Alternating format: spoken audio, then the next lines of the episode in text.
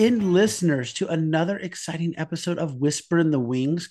We have another first here on Stage Whisper because today we are being joined by the new resident playwright at the farm. Uh, we're being joined by Dipti Bramhandkar, as well as the artistic director of the farm, Padraic Lillis. Dipti, Padraic, thank you so much for joining us today on Whisper in the Wings from Stage Whisper. Uh, thanks Thank for having this is an honor to have you both here, especially you, Dipti. Congratulations on being the resident playwright at the farm. What an awesome, awesome thing to have happened, especially for you to you, this incredible playwright. Would you mind telling us a little bit about yourself? Yeah, sure. Well, I am um, an Indian American playwright who's increasingly less reluctant to write plays because I'm, I have a lot of uh, wonderful support from growing communities of actors and directors, um, and who's led the pack uh, of that bunch is is Padraic, who's really cultivated my career from like literally day three, and ha- has guided me and provided dramaturgy and lots of other things, including directing my show. So, uh, and I did I say where I live? I live in Hell's Kitchen, and I am, you know, really looking forward to this year, which actually feels like the first, at least in my estimation, slightly more in quotes normal, whatever normal is, year for things like fellowships and productions and residencies and conversations. I know we've we've been through a lot as a broader theater community. So that's kind of where I am right now. I'm working on a lot of a lot of different projects this year and I'm very excited about it. It's amazing. Now, Padraic, you are the artistic director director at the farm. Why don't you tell us a little bit about yourself as well? Sure. The artistic director of the farm, which is starting its 10th year. And besides that, I am also a director and a playwright and live in Brooklyn, not Hell's Kitchen. So since you mentioned that part, I feel like, oh, I should mention that. But but I want to talk about the I'm going to probably talk about the farm being in its 10th year. And Dipti is the mm-hmm. playwriting fellow this year because we've done the college collaboration project, which is a commission she has, and it's the 11th college collaboration that we've done, which is where a playwright is commissioned to write a play and three colleges produce it in development throughout the academic year. So she'll go to, and this year the three schools are Shenandoah University, Austin Peay, and Middle Tennessee. And she'll go and rewrite while she's there, and then after each production, rewrite and and then there'll be a reading in New York. But also, the difference, besides having a year long residency with the farm, is also in residence at Centre College, which is a school that's partnered with the farm five times. And she wrote a play specifically for their students called Soft Launch, which will go up in February. And so it's great. So there's a extended thing beyond the College Collaboration Commission this year, which I'm excited that we'll do four plays, four productions of Dipti's on two plays. Wow, that's amazing. Dipti, tell me a little bit. How does it feel, or what are your thoughts about becoming the, the resident fellow writer at the farm? You know, this is this is such a great question because when someone who has been working on a program and building it for a long time sort of bestows something on you as a playwright, it's like a really strong form of validation that you hope that you don't need, but you actually really do.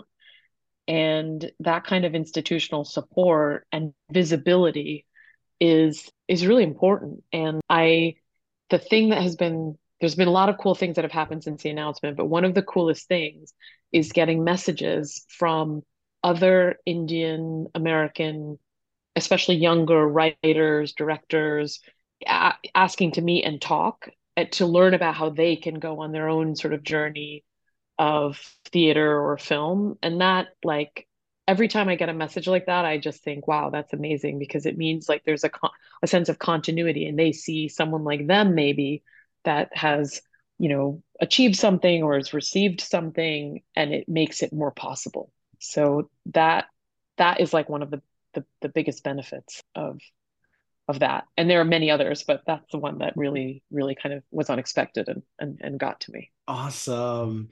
Let me ask you both, how did you come into the performing arts? And Padraic, why don't I start with you on that question? I started in high school and followed my brother, you know, into the theater. He was uh, two years older, and I would go and watch him after cross country practice, and and uh, it looked great. And I will just say that I entered in high school rehearsals and then never left, you know, and and then went to college thinking you study acting and you just do everything else, and got lucky to get a chance to direct. And as soon as I directed, I realized, oh, that's what I do and but that was it. It was it was also when I looked when I say the thing about going and following my brother. I just want to say this the thing that struck me in theater and still keeps me going is it was watching the collaboration. It was watching the everyone in the in the production, even though they were high school students, being treated as equals and peers to the director and being invited to create and and I thought, oh, that's that's what I want. You know, you want to have a voice and you want to know that everybody's working together to make something. And that's the bug, and that's kept me going.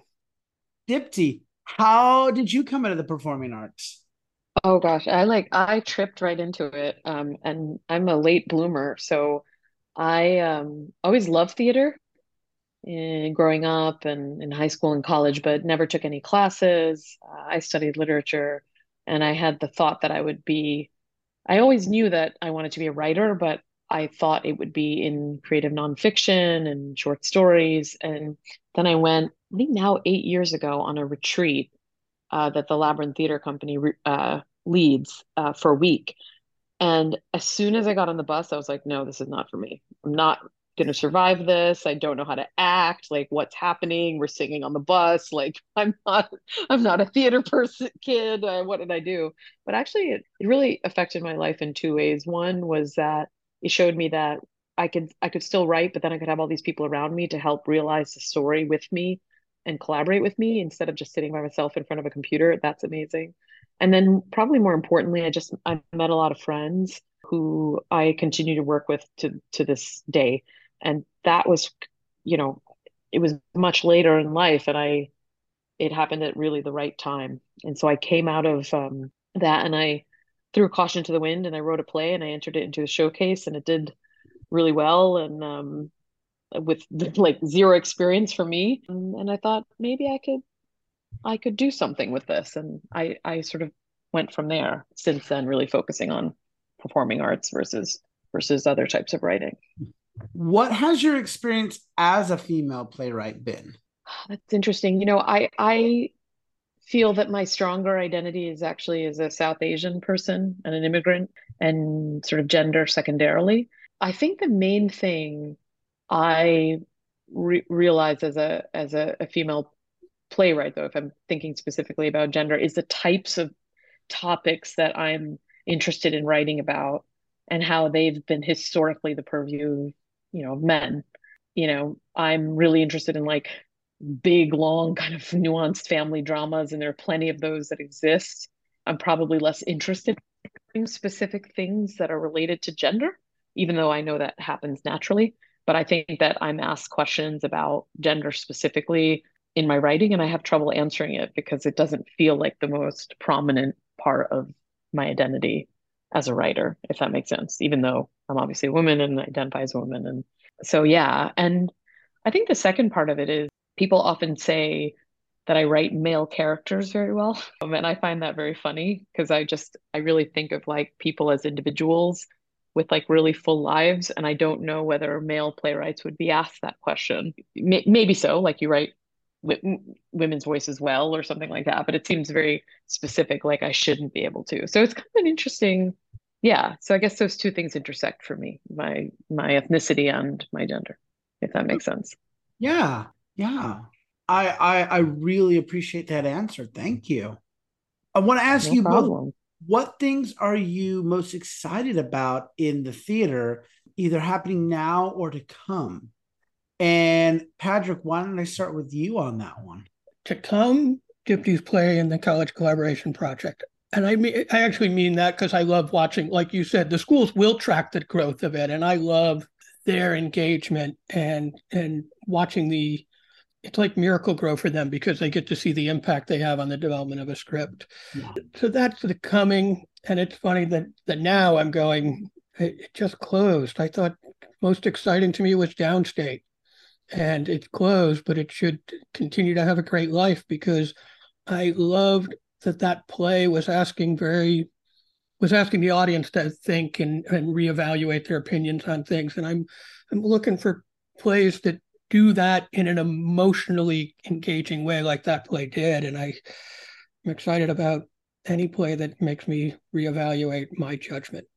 I love that that play forced us to play in the gray area, just so yeah. uncomfortable because there's so much uncertainty.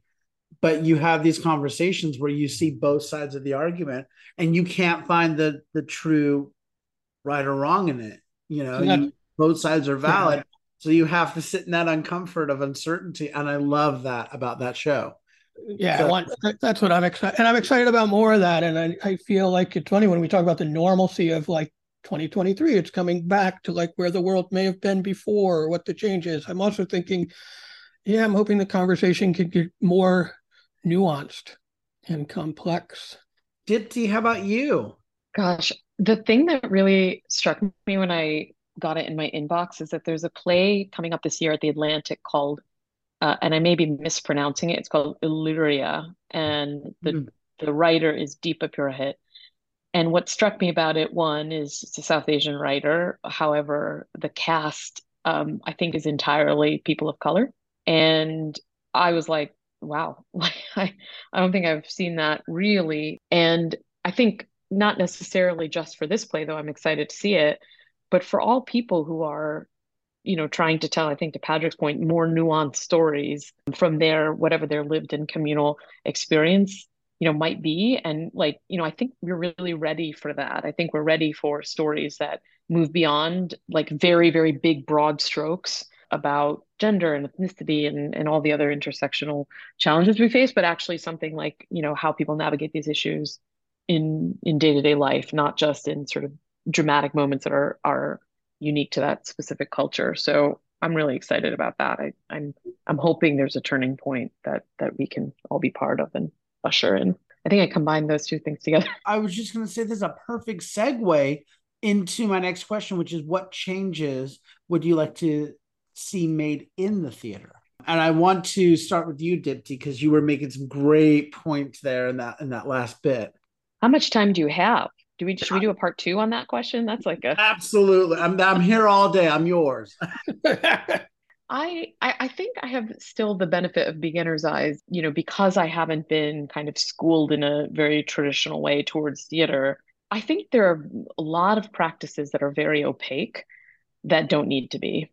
And, and I think there are a lot of organizations that are trying to demystify that process, but it does sort of feel like there are dominant tracks and if you're not in the dominant track your career sort of careens a little bit and it doesn't feel as straightforward i think as it could. I'm not saying it'll be easier but i think more transparency in how to get between one level to the next. And padraic has a podcast too which I, I think has a really interesting topic. It's called the bullpen that everybody should also listen to because it talks about how people got to the next level in their careers. And when I listen to it, I'm like, oh my gosh, that's so interesting. And a lot of times it's like one person took a chance or, you know, um, chance on me, or I happened to be in this project that went really well at a very young age.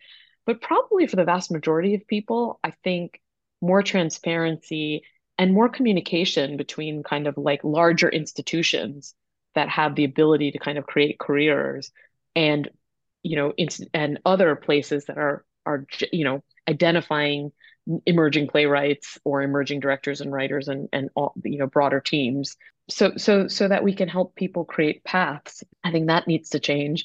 Um, and i also think that the gatekeepers need to change of of who you know what what is considered theater and and what those audiences are. I think that artists should also be able to have lucid and informed conversations about the commercial impact of their work. I think it's okay to be an artist and also understand the business that you're in and um and making that okay. And and and you know and and and and lastly it's like how do we incentivize and reward people who are helping to identify and create space for young and or emerging talent?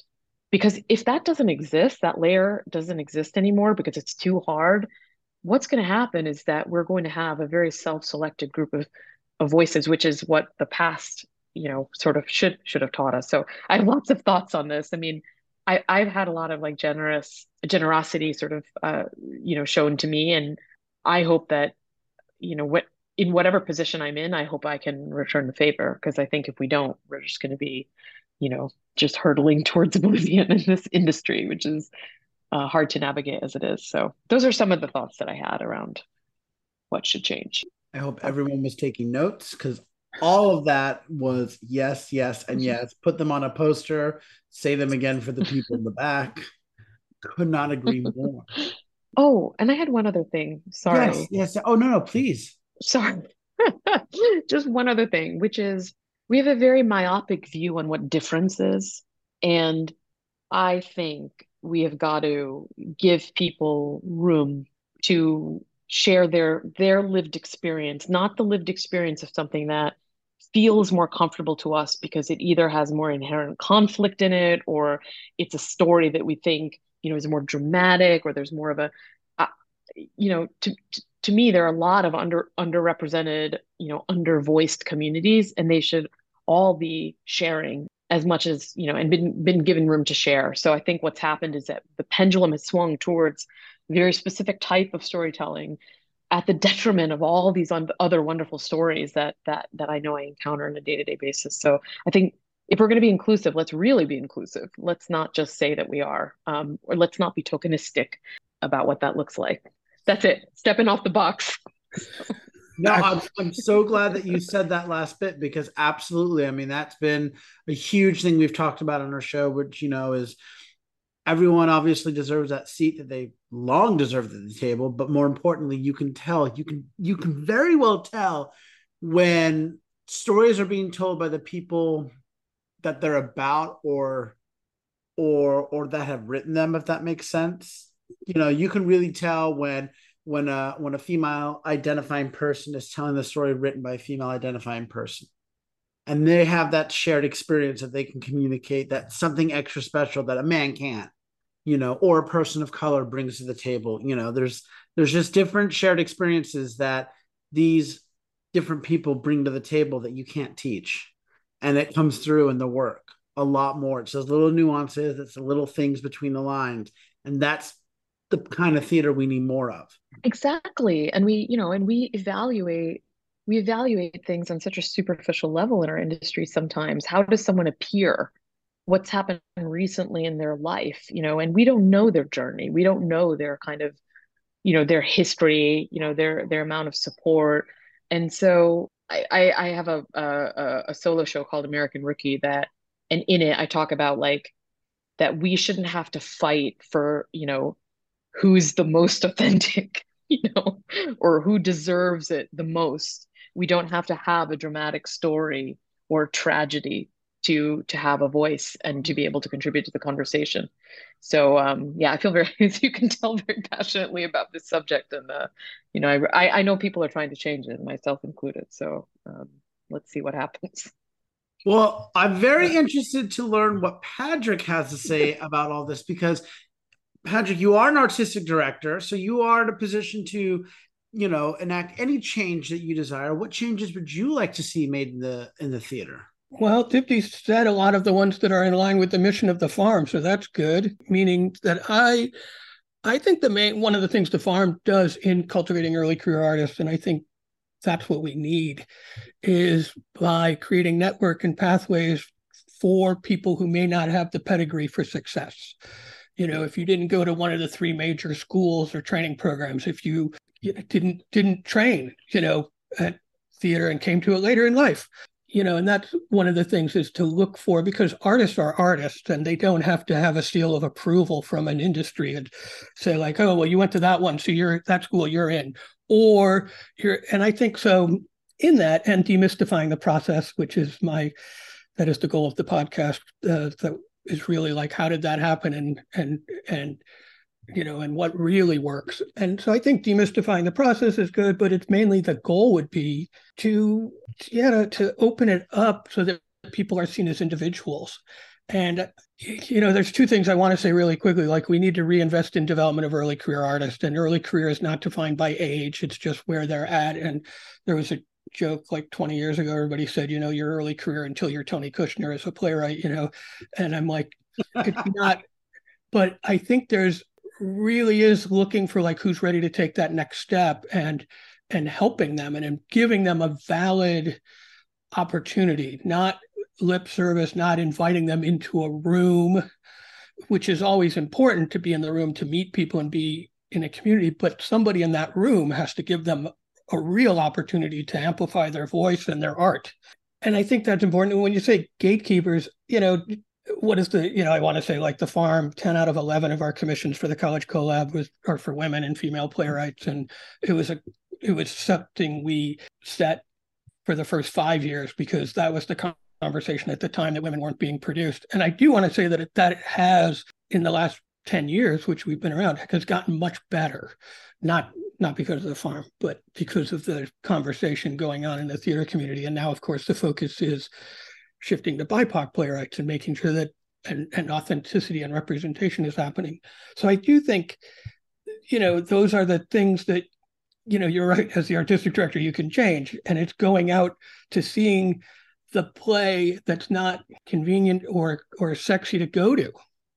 Mm-hmm. You know, mm-hmm. and it's funny. I met Dipti when I went to see her first play because the director who directed it is a, you know, they're, they're an adult, but they're a young director to me who directed it, and somebody I'd known since they were a student, and I wanted to go and support their work and see what they were doing, and and then met a writer who was very good, you know, and and so I think when you say the gatekeepers, this is going to tie back to my final thing of what has to change, money. Money has to change. We have to we have to pay more to artists sure. We have to have more money in development because that's the one thing you'll see in the pandemic that development organizations were taken away their funding was taken away. It was harder to support. We've lost a lot of them in this period. So that money has to be there. But also somehow i don't know the answer to this because it's a utopian thing but that drive to have to constantly be chasing money to run an organization that pressure has to be alleviated some way so that the people who are the gatekeepers can get out of their gate and go see the play of the player. You know, you artistic directors can't. I mean, I run a small theater. I can go. You know, I'm not.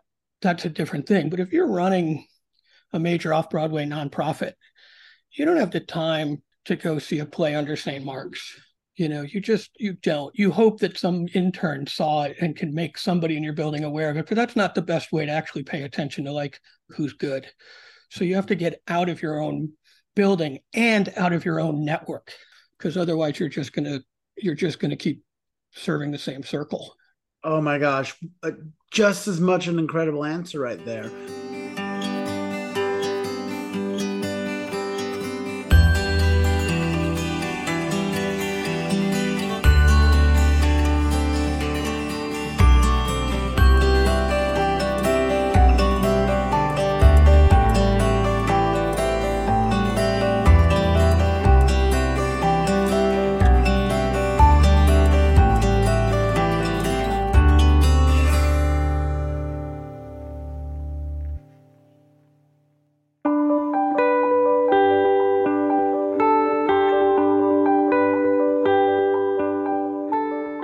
I want to ask what has been the hardest thing for you to overcome as a playwright? And obviously i want to i want to go back to you dipti on that one. What is what what has been the hardest thing for you to overcome? I think the the drive to create new work quickly like putting it out there as quick as possible to get kind of the energy you need to kind of keep going versus the commitment and iterative process of actually creating work that that is more impactful. You know i have a pretty strong creative drive and work ethic and i always want to i want things to happen. As soon as you know as soon as i'm ready i want them to be out there and i'm learning to do fewer things. Not not because I don't want to do more things, but because I can give more attention to those sort of bigger bigger creatures in my creative space uh, give them energy give them you know time and um, and um, get the right people involved. So i think i think that's the biggest thing i've had to overcome. And i think the second thing is just you know because i don't have any formal training i had to just sort of get over i had to stop saying i don't you know i don't know anything about this. Like i don't know what this word is. I don't know what you're talking about. I, I i don't know i don't have the same collective references and I'm realizing I don't really need to know them because I'm learning on the job and people are very willing to teach too. So those those two things like worrying a little bit less about not having that kind of training and then and and doing fewer things so that I can preserve my energy and, and do higher quality and more impactful work. Building on that, what are you hoping to accomplish as a playwright fellow? I have a new sort of mission uh, for my work that's in the last few months, which is actually about joy. And it's kind of embarrassing to say because you always want to say like the work should do what it needs to do, which is if it needs to make people cry, it makes people cry and it does that, and you don't have any. But people have been through a lot, and I'm seeing the power of of connection and laughter and and surprise. And I'm really hoping that via these projects i'll be able to provide that and also receive that from from the people that i'm going to be working with. So that's the first thing. And then and and then secondly i i just really i love working with young people and i want to know what the future i want to know what their tarot cards are saying about the future. I want to know what they care about and be part of those conversations because it's really energizing. So that's a a more self-centered kind of uh, hope but yeah, those are those are some of the things that I hope to accomplish too. Well, as we wrap up this first part of the interview, I want to ask you both is there a message or a thought you're hoping our listeners take away from this interview? And Padraic, is it okay if I start with you first on this one? Well, sure. I would say that our last, yeah, what I take away is to invest in in people, and you know, and really the things Dipti was talking about about authenticity is to you know see them for who they are and where they are and and and to offer the support and help to get them to the next place that you can. And that should mean showing up for their work and all that. So i think it's about supporting individuals for who they are and what you think you know what you see in them and and fan the flame so that they can grow. Love it. And dipti how about you? I hope people take away that they can all make make kind of a difference and impact either as an audience member or as a confidant of someone. And it goes a really long way. So even if people aren't necessarily haven't won the lottery or aren't in charge of an institution, they can really make the difference in the life of someone who's who's on this path in very simple ways.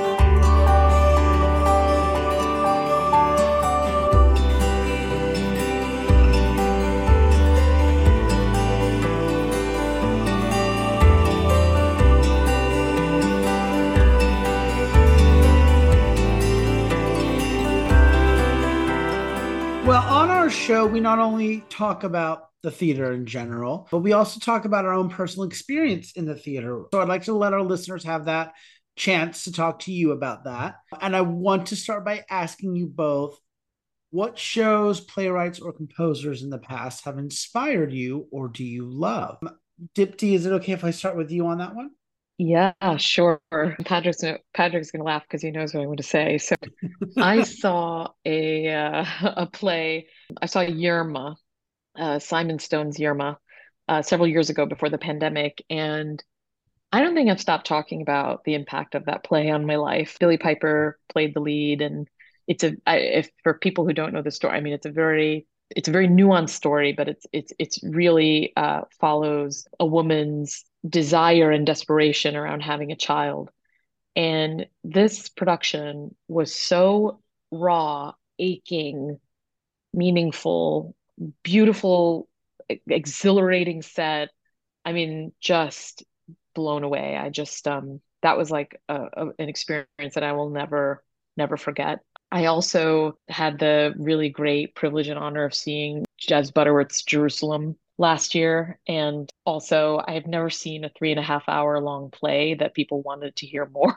more of and what i loved about that was just the specificity of it the kinetic energy in the audience the the sort of how someone can write such a profound prophetic kind of commentary on a country through an individual that you kind of want to hate and then you sort of root for at the end it's like just really really two big dramatic kind of productions but actually you know to be honest i i the the the the type of plays that i like are the ones that where people people aren't trying to lead with like a, a lesson or a, like kind of a takeaway or shock value but are the ones that kind of just sort of reach inside of you and you leave and you think did that just happen to me? Did that did that just happen to us? Did we did we have that experience? And it's really hard to find that because I think, you know, because of what we were talking about, that increasing pressure to like, you know, write a topical play, I think sometimes prevents you from just actually just having an experience. So, but those are two productions.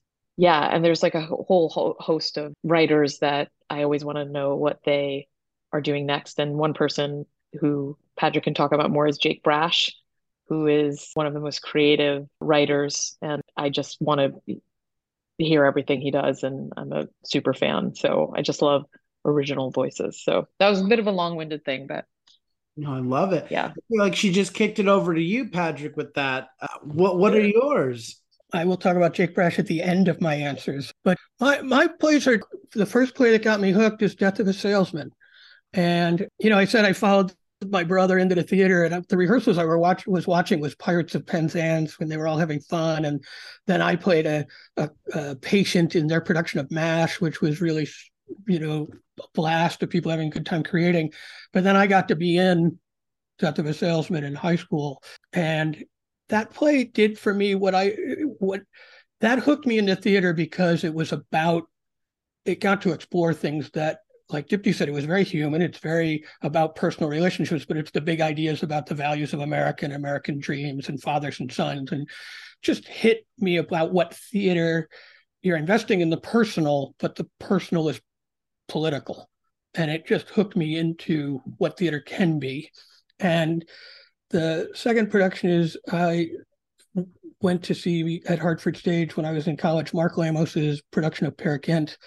And I thought about that today, probably because Dipti said the word joy. I mean, it opens up with Peer, which was played by Richard Thomas, having his monologues, and there's a plastic blue tarp that's a river, and there's a toy house that's the roof that he's sitting on, and there's these weird plastic balls that you would see, you know, that were warped, that you would see in a shopping in a grocery store or something when you were a kid that were, and he was kicking them out into the audience when he was doing his opening monologue. It was just, and the whole play uh, production, six hours of it, two parts, filled with joy and imagination. And I think it showed me as an early career director, like what you can bring to a play to illuminate it and bring it alive. That's that's also just my imagination exploded at that moment. Those were the those are the two productions that sort of set me on. Then there's been many, many more, but I will Jake Brasch, who is a college collab playwright in the past,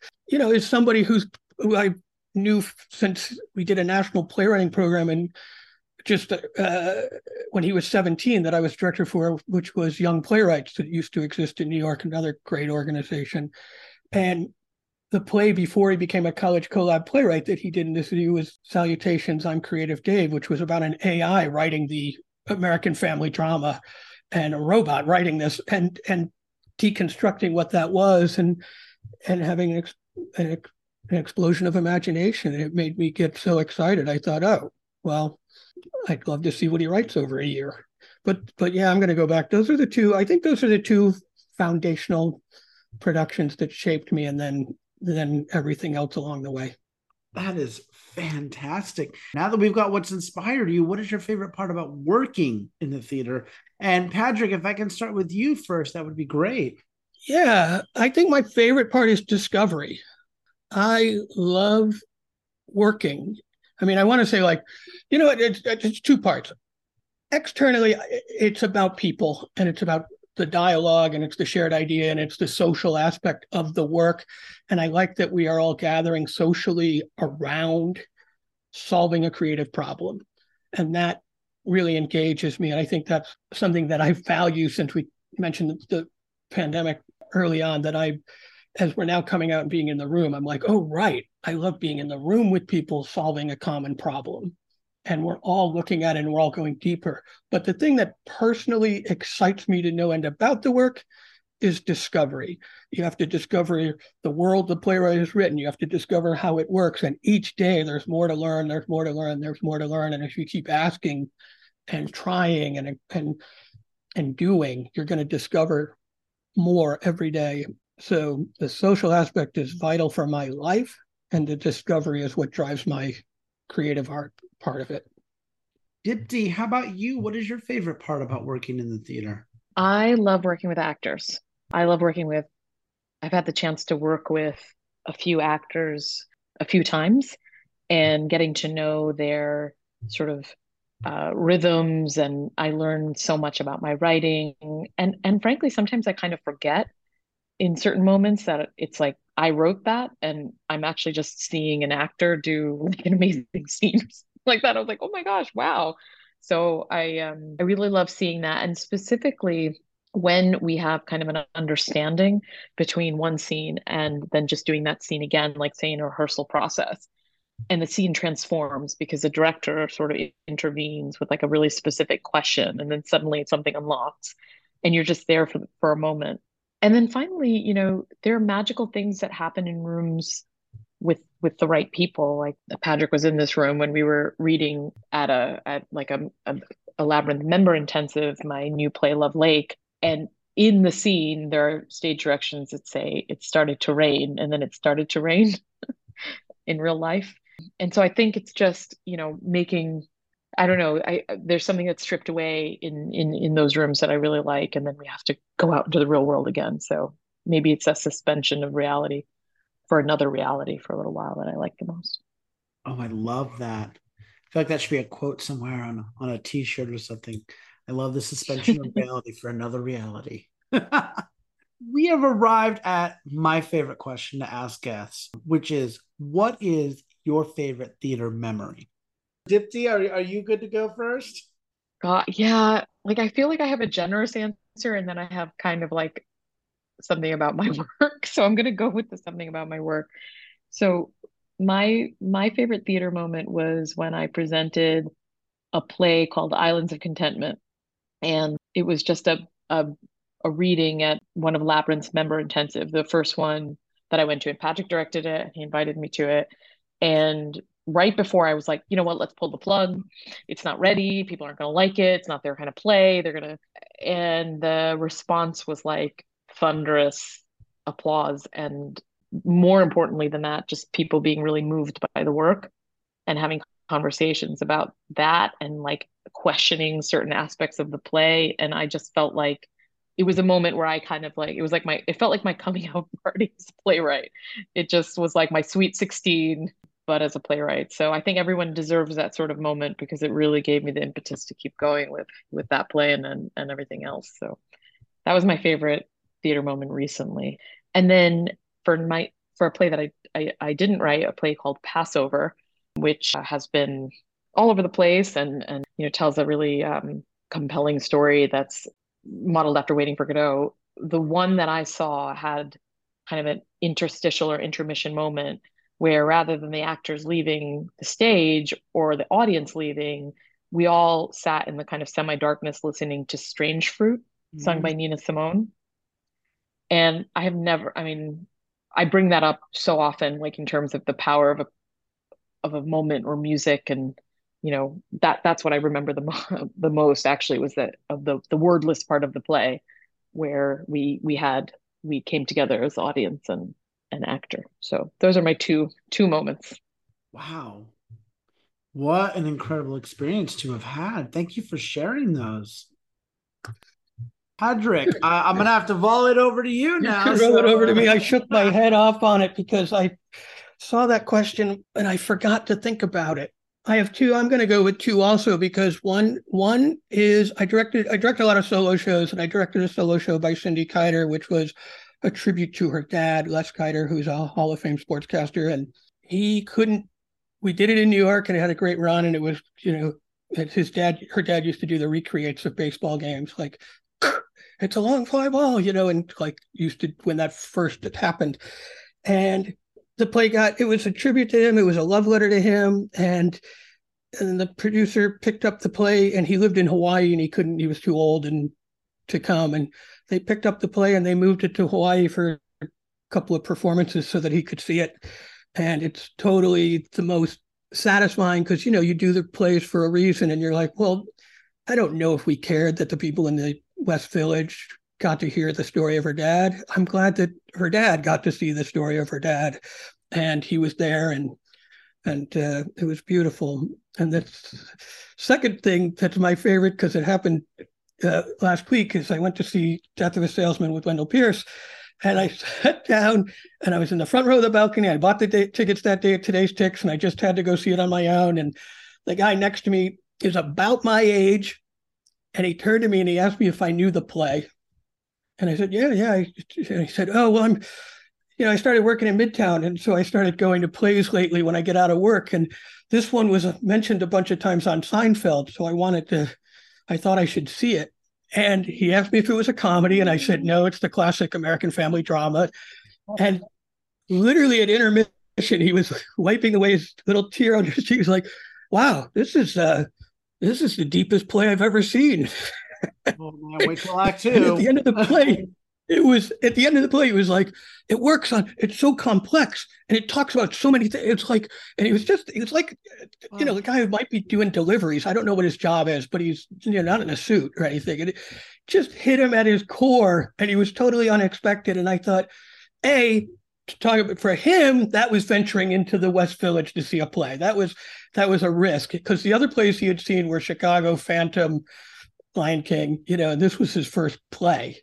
And it was it was great because it I thought, oh, oh, it does. It works. It works, you know. The power of words right there. Oh my gosh. I'm so glad he got to see that because that that was a work of genius. It was such a work of genius. Yeah, and that, and that play, you know, it's funny. I thought it, it was, and what they did for me at the last, the last twenty percent of the evening, I thought the star of the play was the play. Yes, yes, you know, just Arthur Miller's words just kept pounding out, and you were like, you know, and, and they had set that up how they did it. It's not taking away from any of the great performances or design or anything, but at the last twenty percent, I thought, wow, I'm being hit with the play, yeah, which I loved obviously. Oh, thank you for sharing that. Oh my gosh, both of you, what incredible memories. now I can write my book. Um, Glad we can help. Are there any other productions or projects that either of you have coming on the pipeline that we might be able to plug? Why, yes. On February 3rd, as part of the Labyrinth Barn series, is a reading of Dipti Bramhandkar's Love Lake that I'm directing the reading of. And in Barn series free, and it's at East uh, 59 East 59th. And on since he got a plug already on February 7th, I'm directing a reading of Jake Brasch's play Spin. Those, and uh, so I will plug those. Those are the two that are coming up immediately. Uh, and I'm sure that the tickets, which are free, are at Labyrinth Theater's website. If our listeners want more information about either of you or about the farm, how can they do that? How can they reach you? I will say for me, you can go to www.thefarmtheater.org. But and also on that, if they so that's check out what the farm is doing and what we've done. But on there, it's easy to figure out how to email me. so I'm easily oh, and Dipti plugged it already. But we also have a podcast called the Farm Theater's Bullpen Sessions, which is one-on-one conversation with artists talking demystifying the process of how they built a career. And they can find that wherever you find your podcast. So right after you listen to this episode, you can listen to one of those. For me, people can find me on Instagram most readily at Super Dipti Writes. And I have a little link tree there with all with all my work.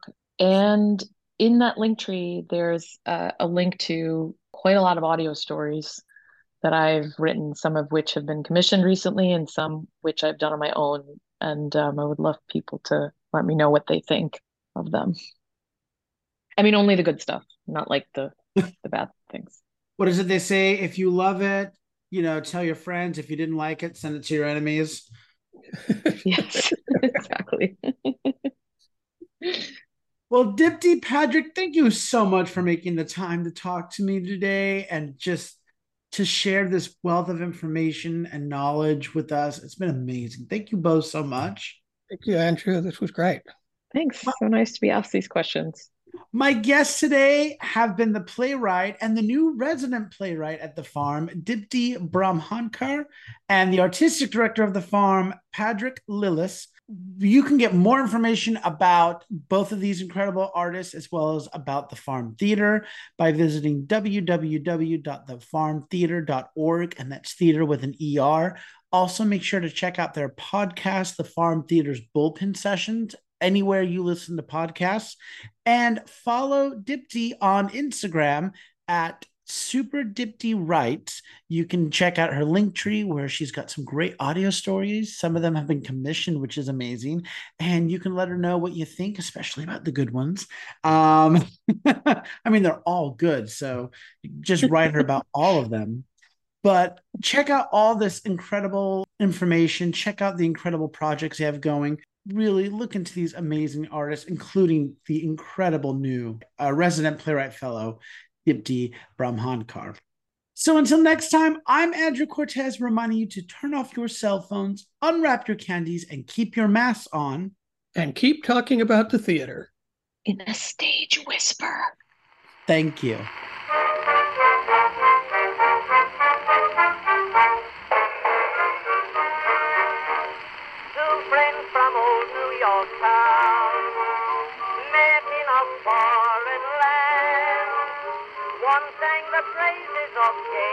If you like what you hear, please leave a five star review, like, and subscribe. You can also find us on Facebook and Instagram at Stage Whisper Pod. And feel free to reach out to us with your comments and personal stories at stagewhisperpod at gmail.com. Our theme song is Maniac by Jazzar. Other music on this episode provided by Jazzar and Billy Murray. You can also become a patron of our show by logging on to patreon.com slash stagewhisperpod. There you will find all the information about our backstage pass as well as our tip jar. Thank you so much for your generosity. We could not do this show without you.